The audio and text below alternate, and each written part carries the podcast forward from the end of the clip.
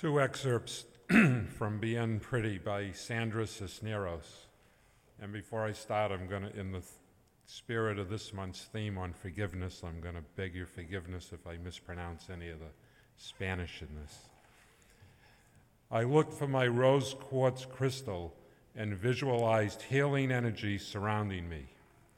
I lit copal and burned sage to purify the house. I put on a tape of Amazon flutes, Tibetan gongs, and Aztec ocarinas, try to center my seven chakras, and thought only positive thoughts, expressions of love, compassion, forgiveness. But after 40 minutes, I still had an uncontrolled desire to drive over to Flavio Munguía's house with my ma- grandmother's molcajete and bash in his skull. When I was doing collages, I bought a few powders from Casa Preciado Religious Articles, the Mexican voodoo shop on South Laredo.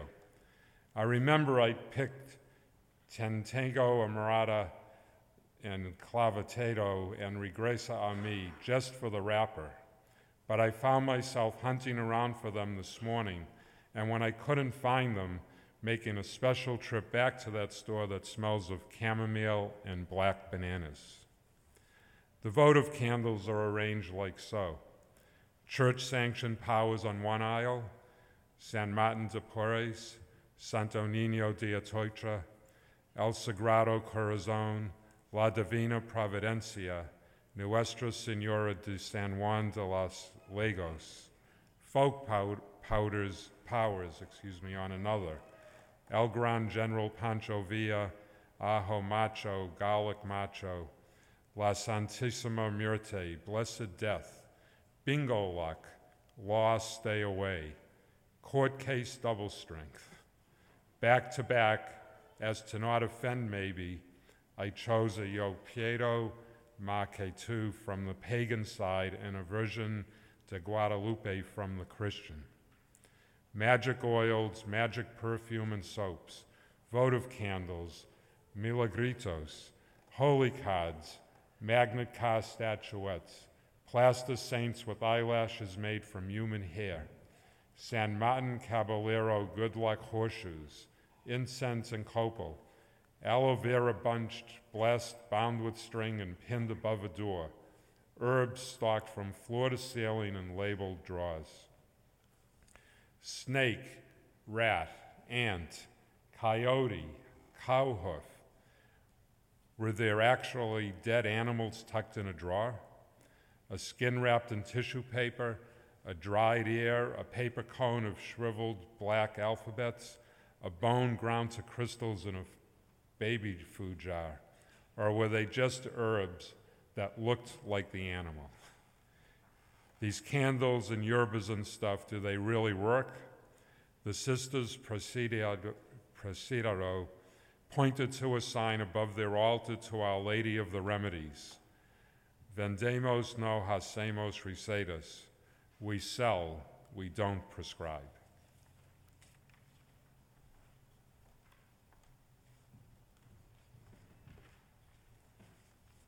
Thank you, Alan.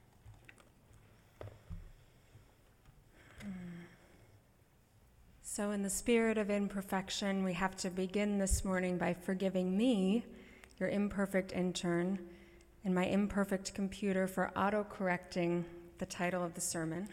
In your order of service, it should say vendemos, not some strange word that we don't know what it means. vendemos, we sell. We sell, we don't prescribe.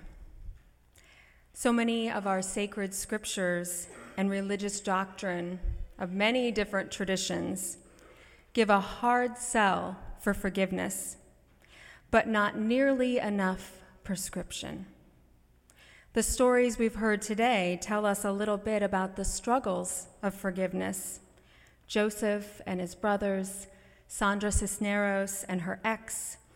We know that we don't want to carry unforgiveness in our hearts but we don't necessarily know what we have to do to work through it.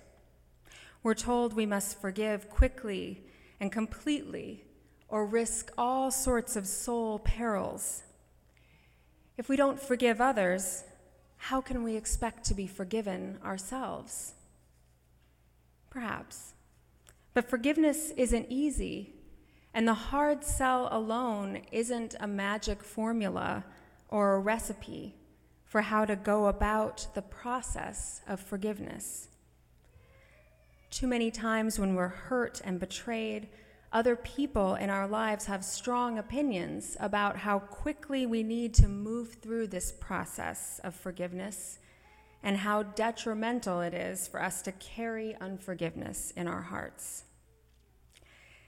Years ago, I was sitting in a retreat center, my eyes closed, listening to a guided meditation.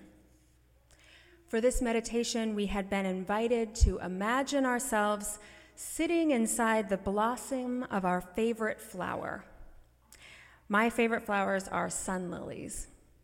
So, in my mind, I'm sitting on some lovely orange flower petals, calm, peaceful, relaxed.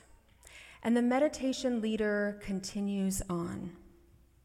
And now, she says, I invite you to take a deep, cleansing breath and imagine turning to your right. Turn your cheek.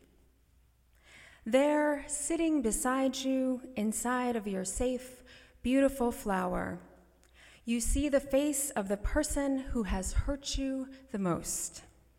It is time for you to forgive them. Oh, really? it's time now, here in my sun lily, in the retreat center of the meditation.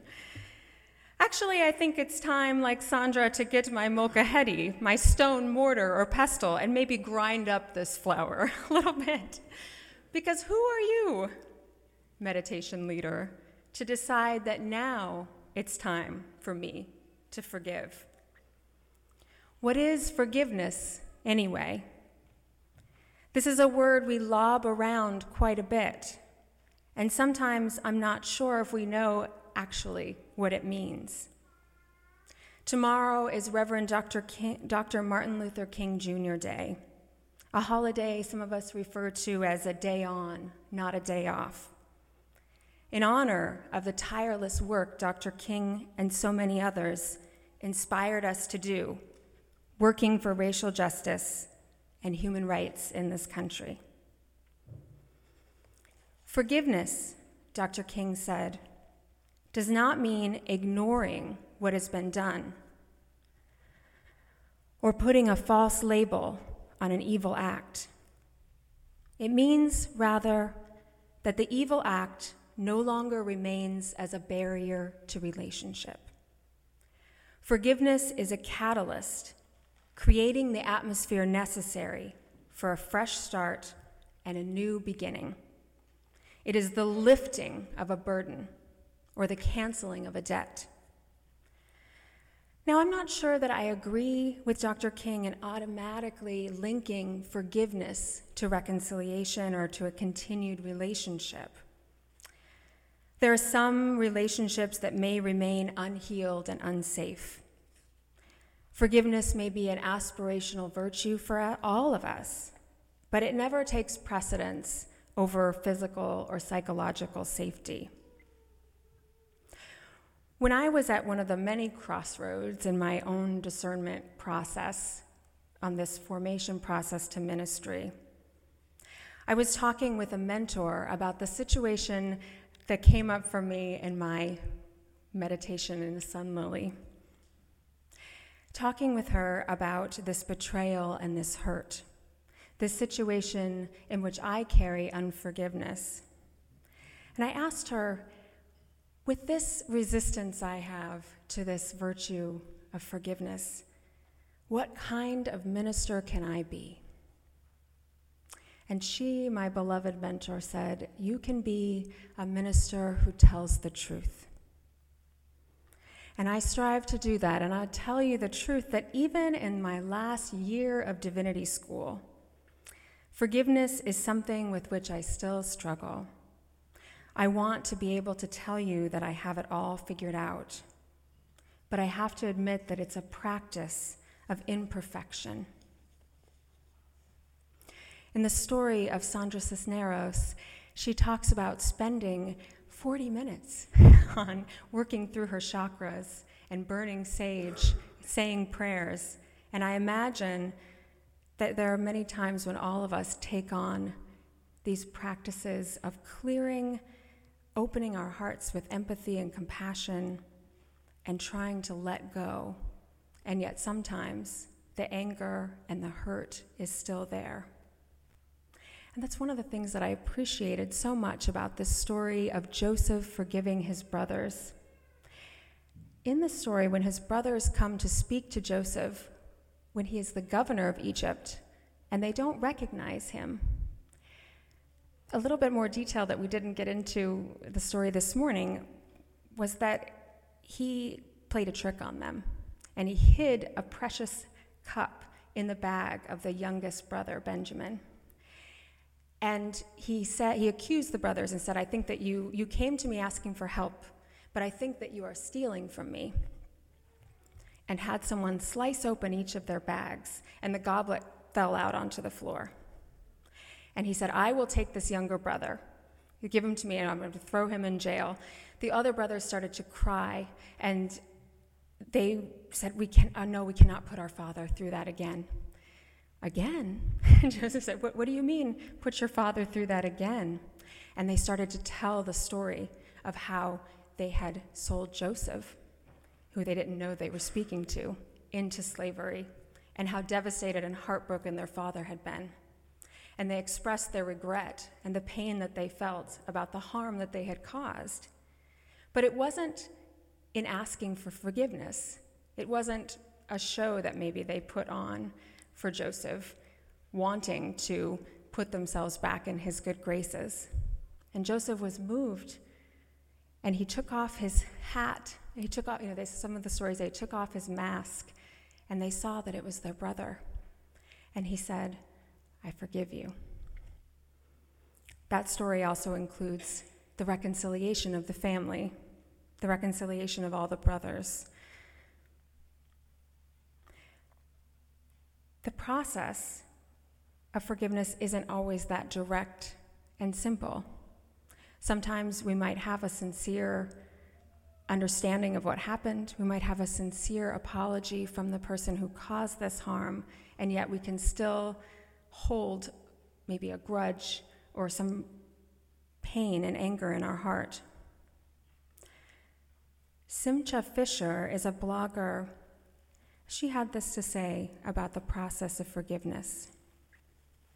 If we're having a hard time forgiving someone who hurt us, it may be because we're expecting forgiveness to be one of these moments of glorious crisis, exquisite pain, or excruciating joy, to be followed by the lovely dawn of an Easter morning with all the peace and joyous henceforth.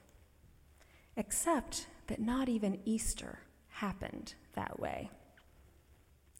She continues When we forgive someone, we don't just decide that it's over, and tranquility and brotherly love from that moment forward we experience. No, we forgive, and then we realize it never instantly heals the wound.